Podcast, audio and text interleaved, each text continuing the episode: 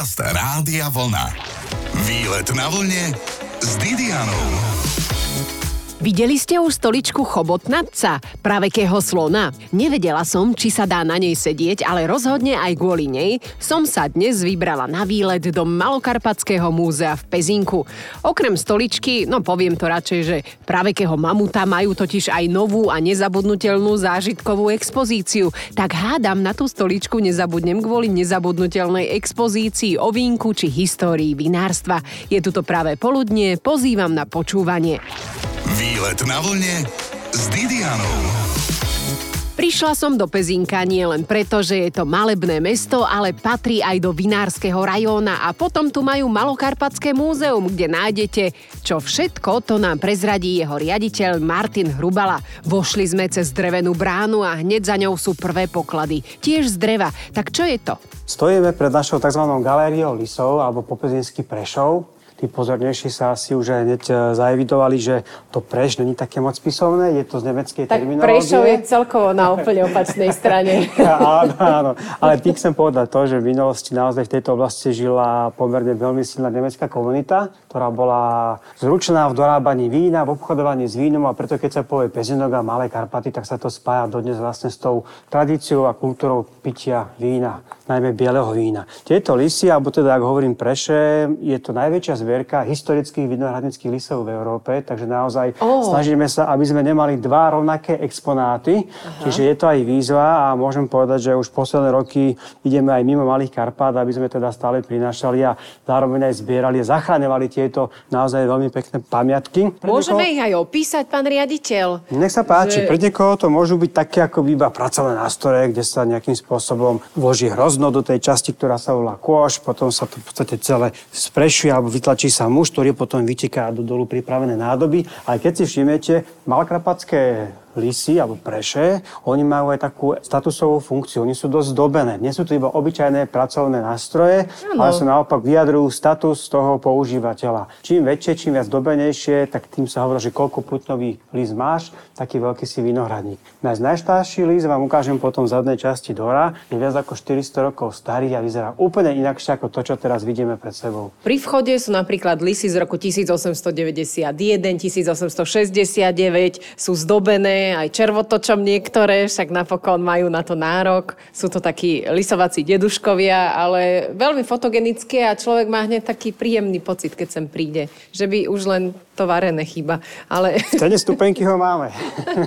Nech sa páči.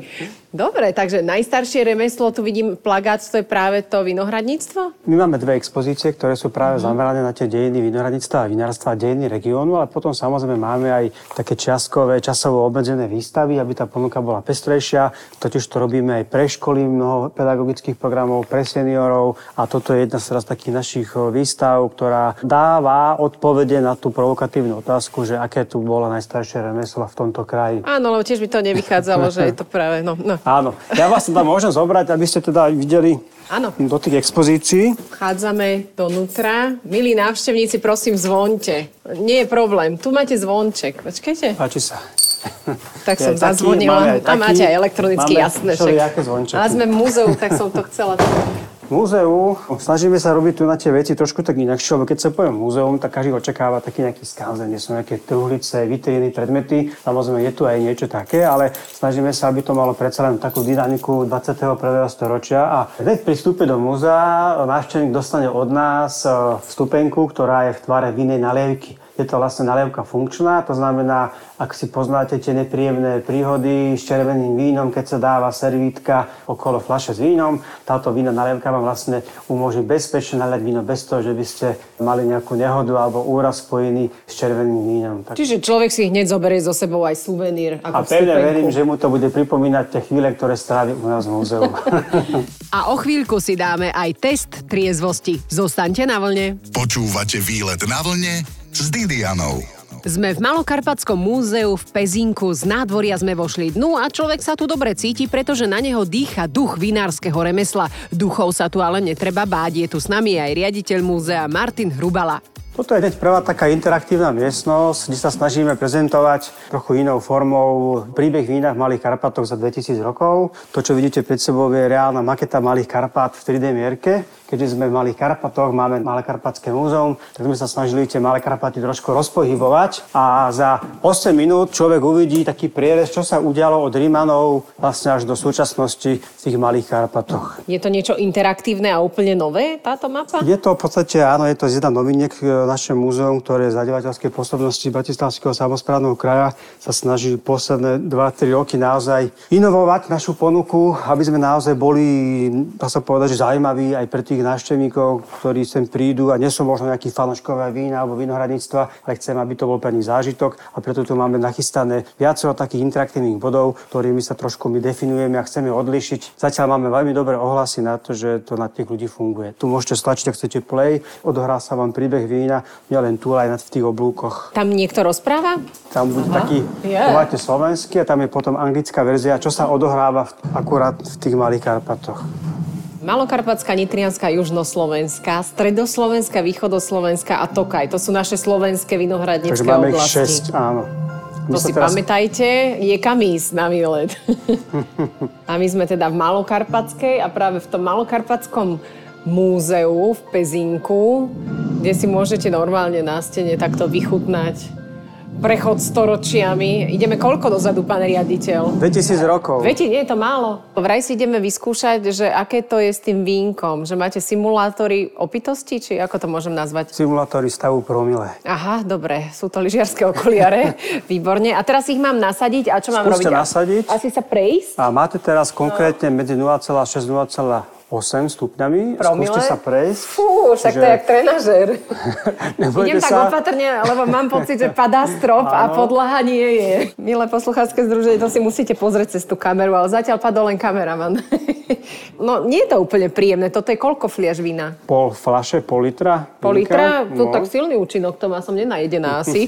Dobre, tak teraz si vyskúšajme tie najsilnejšie. Koľko ideme taký, je že rovno ideme až na tie najsilnejšie, to už bude delirium, nie 3,5. Delirium?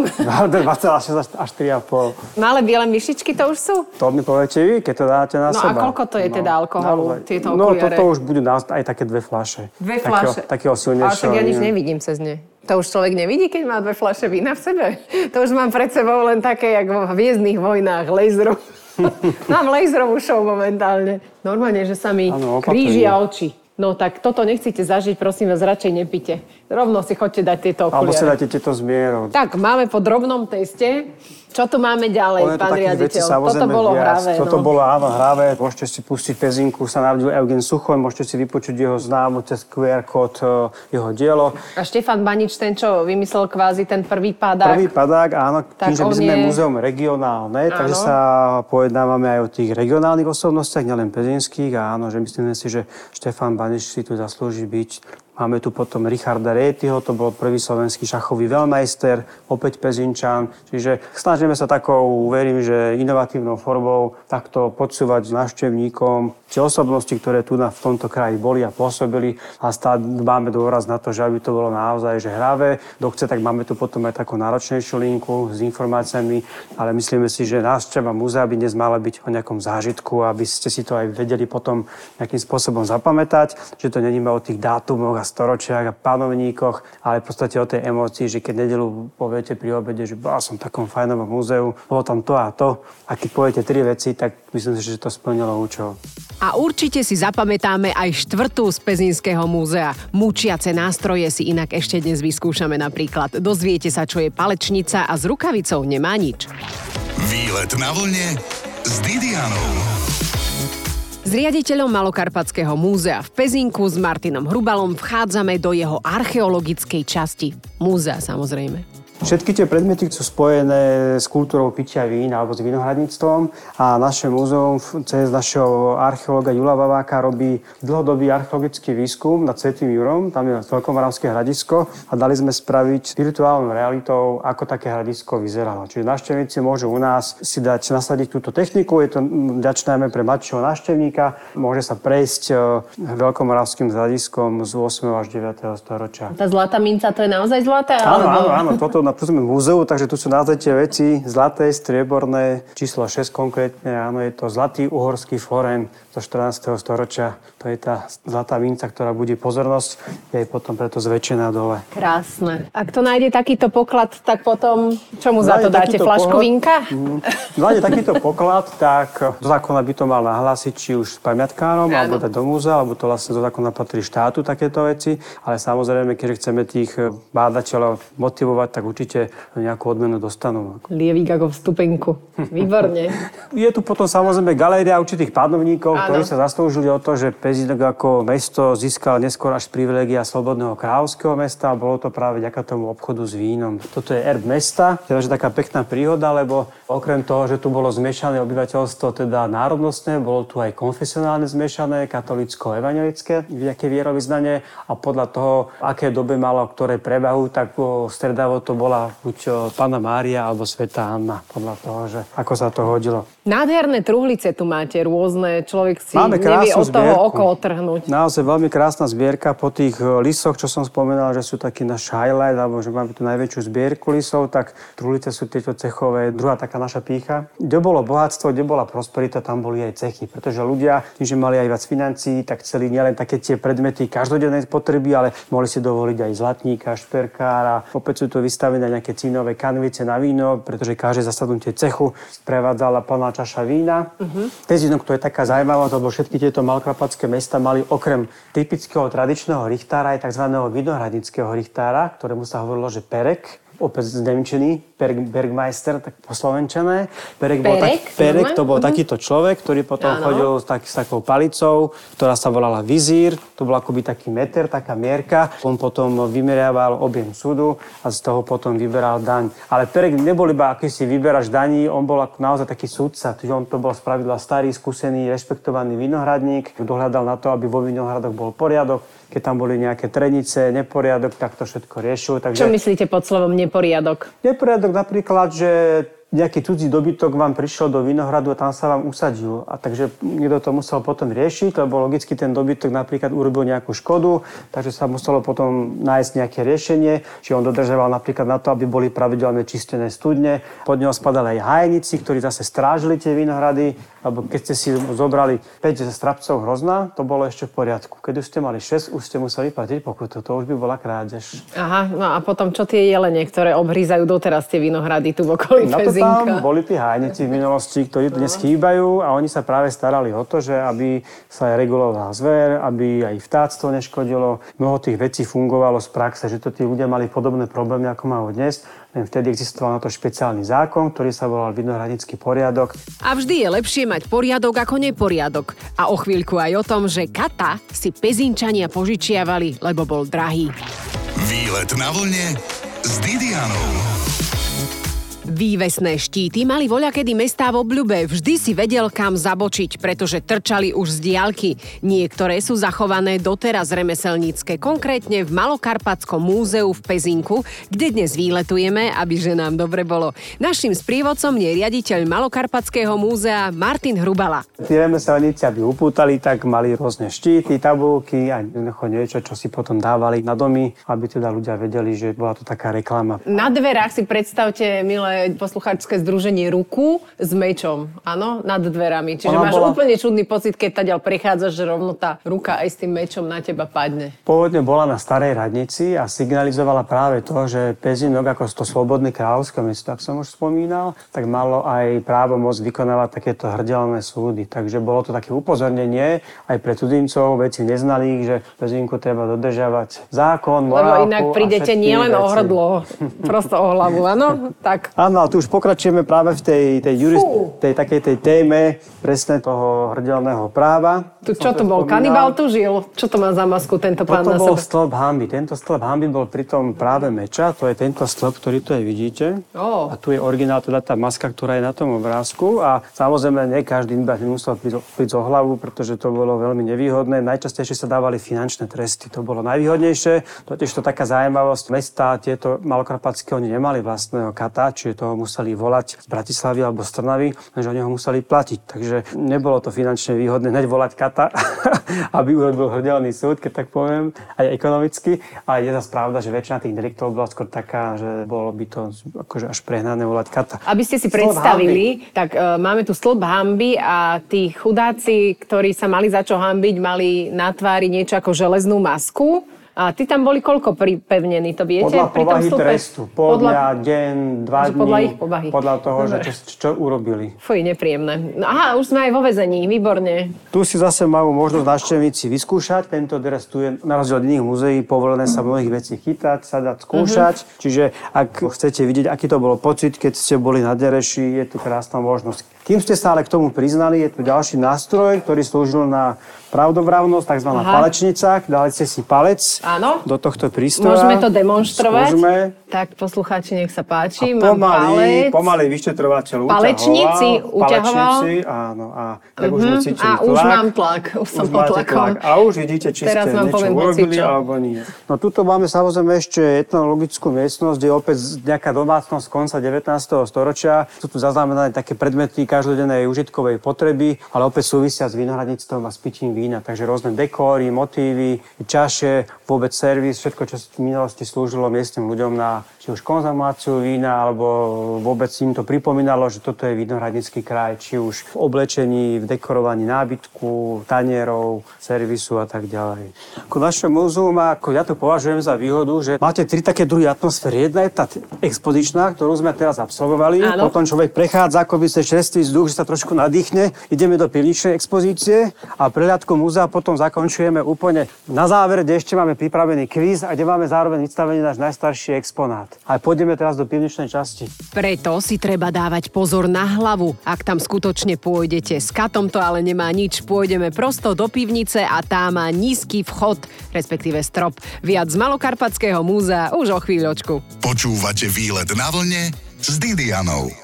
Divadlo sa dá zažiť aj v múzeu. V tom malokarpatskom hrá herec Marko Igonda životom ťažko skúšaného mladého vinára. Pozývame na divadlo, ale aj do aromabaru, kde sa iba ovoniava. Sme už v pravej vinárskej pivnici Malokarpatského múzea a sprevádza nás ňou Martin Hrubala. Vítajte v originálnej vinárskej pivnici zo 17. storočia. No a hlavný hrdina je ten, tento lis, to je Klárin lis. Je to vlastne skutočný príbeh, ktorý sa odohráva takouto inou formou na ako možno nie ste bežne múzeu zvyknutí. Všetky tie udalosti, ktoré má možnosť návštevník vidieť, tak sú vlastne skutočné a je to vlastne iná forma prezentácie, pretože vidíte, ten vinohradnický list to není iba nejaký kus nejakého dreva alebo nejakého nástroja, ktorý slúžil na robenie vína. On mal svojho majiteľa, ktorý mal svoje nejaké životné osudy, mal svojho zhotoviteľa, ktorý mal tiež svoj nejaký príbeh. Čiže každý predmet múzeu má svoju históriu a niekedy môže byť naozaj veľmi, veľmi pútavá, že nie sú to iba predmety, a samozrejme chceme, aby to malo aj nejakú emóciu. Takže okrem toho, že by sme to isté mohli mať túto nejaké popisky vypísané suchopárne, tak sme chceli, aby sa vám tak fiktívne majiteľ toho lisu prihovoril a rozpovedala vám svoj príbeh, príbeh Klárinho lisu. Predstavte si niečo vo veľkosti šatníkovej skrine s obrovskými trámami a dvoma lismi v strede. Aj to drevo tak krásne voní. Milí poslucháči, skúste si typnúť, koľko lisov nájdeme v Malokarpatskom múzeu v Pezinku. Dobre, na konci relácie si to povieme, koľko to bolo. A môže ešte pribudnúť nejaký pán no, riaditeľ? my stále, keď nájdeme nejaký, čo ako naozaj nemáme, tak potom kupujeme ďalšie. Aha. Ale hovoril som, že návšteva múzea u nás, tu musíte viacero vecí a viacero zmyslov používať. Toto je tzv. aromabar. To ovoniavate vône vína. Funguje to veľmi jednoducho. Najskôr ovoniate a tu si prečítate, čo je to za vôňu a pre aké miestne víno je tá vôňa typická. Môžete Aha, vyskúšať. tak to si tiež môžeme vyskúšať. Typujem napríklad vôňu ako citrón, med alebo niečo niečo no, také? Áno, také nejaké prírodné bylinové, ovocné tóny. No toto je nejaká kvetinka. Bože, to je krásne. To je niečo ako baza, alebo lipa. Dobre, a teraz pozrieme, čo to je. Je to lipový kvet. Výborne, toto ma baví, takže trafila som. Takže pri návšteve našeho múzea zapájame naozaj aj tie zmysly, aj čuchy, aj oči, aj hudbu, aj teda aj uši.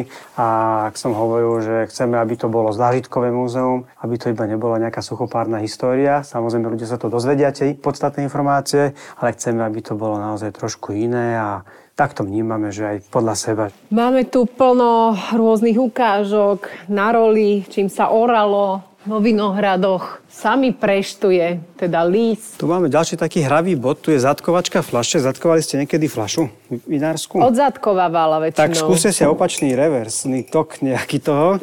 Aha. Takže ja to skoro musím iba otvoriť. Tu máme dve zátkovačky. Jedna je stará Áno. a jedna je už v podstate, dá sa povedať, že súčasná. Je to veľmi jednoduché, ukážem, vysvetlím, netreba sa toho vôbec báť. Dáte flašu, Áno. v podstate tak, aby išla nejak kolmo na to Hej. hrdlo a potom dáte nohu a pomaličky zatlačíte a tu na to ochu silnejšie niečo spravíte a bude zazatkované. Ale ešte predtým hodíte korok do toho hrdla. Flašu. Ide to? Dobre. Vybavené. Treba to takto proste dať iba dole, áno. Na zdravie. Tak, máte zadatkované, vidíte? Takže tu sme v tej pivnici, tu máme zbierku sudov. V takýchto vozoch sa v minulosti potom o, tie sudy s vínom prevážali, lebo tu som spomínal, že tu bol obchod s vínom, tak tí obchodníci museli prísť s nejakým vozom a kupovali teda víno aj s takýmto sudom. Takže tým pádom tu museli byť aj debnári rozšírení, ako ľudia, ktorí vyrábali sudy. Náš najväčší sud, ktorý máme v múzeu, má viac ako 4100 litrov, je teda z modry, ako je už je vidno na tej veži, takže tie súdy boli v minulosti o mnoho väčšie. Takže boli to naozaj majstri debnári, ktorí takéto súdy vyrábali. A vidieť sa dajú v Malokarpatskom múzeu v Pezinku, ktoré však nie je malé. Všeličo sa tu dá zažiť na výlete. Ešte sa sem dnes raz vrátime. Časť suda si vyrobíme. Výlet na vlne s Didianou. Sme v interaktívnom múzeu, kde vám hravou formou vedia ukázať, ako sa vyrábali aj súdy na víno a čo všetko ešte povie Martin Hrubalá, riaditeľ Malokarpatského múzea, kde si môžete vyskúšať všetko tak, že sa veci aj budete dotýkať. Tu si môžete pozrieť, ako treba vyzerala taká kianka. Kianka bola taký tlačík, ktorým sa naskôr miaždilo hrozno v takejto kadi. Môžete si vyskúšať, ako sa mrlo na takomto mlinčeku.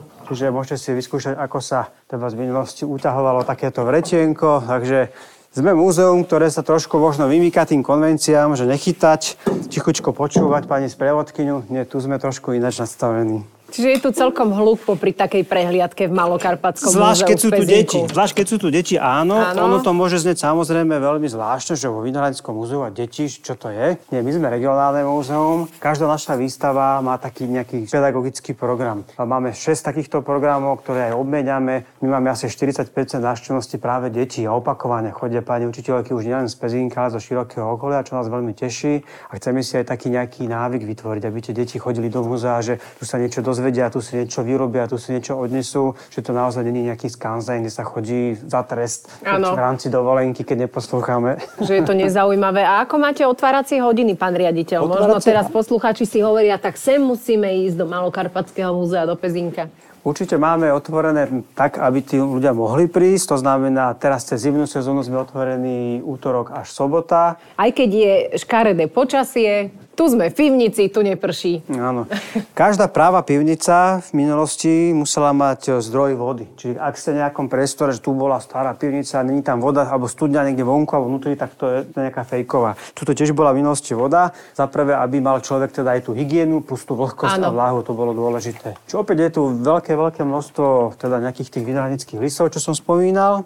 Tu už prechádzame do takej našej časti, ktorú nazývame, že spoločenská alebo degustačná miestnosť. Ten priestor je taký chameleón, lebo mení farby. Slúbil som vám teda ešte, že vám ukážem náš najstarší exponát, čo máme. Áno. To by bola hamba nevidieť múzeu najstarší vystavený exponát. A prosím vás, ešte mi, pán riaditeľ, povedzte, čo sú tieto buzogáne, ktoré sú duté, z čoho to je? To sú sekvice, urobené hevery. Hever z tekvice. Heverom sa Áno. vlastne vyberalo víno Áno, z... tak nasávalo z, pípy zo demižona, Je to akoby alebo- taká pípa, áno. Áno. Poznáme sklenené, ako tam vidíte tú tretinu. Áno. Ale boli aj takéto ľudové, keď ešte sklo nebolo úplne bežné a bolo drahé, takže sa používali aj takéto hevery. Prehľadku múzea zakončíme v tomto zadnom trakte, kde máme vystavené dva naše najväčšie vinohradické lisy, kladové lisy, podľa tej klady. Jeden je tu, druhý je potom ešte za rohom. Oni sú tak veľké, že sa tam teda nezmestili do pivnice. A práve toto definuje Malé Karpaty, že túto ľudia, tí najväčší veľkoproducenti, používali takéto monštra. Oni vyzerajú veľmi komplikované, v skutočnosti stačili dva ľudia na to, aby to obsluhovali.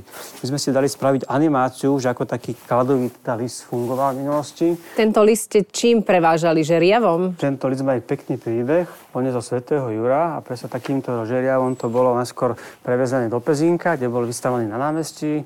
keď bolo pezinské vinobranie a potom sa dostal aj ku nám a tu už ostal, tu sme si ho už nechali. Áno, však stále preváža to každý týždeň, ako si viem predstaviť. To, že to... to... to nepraktické, no. áno, ale pre toho pozorného návštevníka, predtým ako dostane v cene stupenky pohár miestneho vína, tak nás musí absolvovať kvíz, či si niečo zapamätal z tej prehliadky. Je to nenáročné, je tam 10 otázok, hrá sa na čas, aby to malo nejakú dynamiku. Takže tuto ešte zakončujeme našu prehliadku. Verím, že ide spokojný odtiaľ to freše.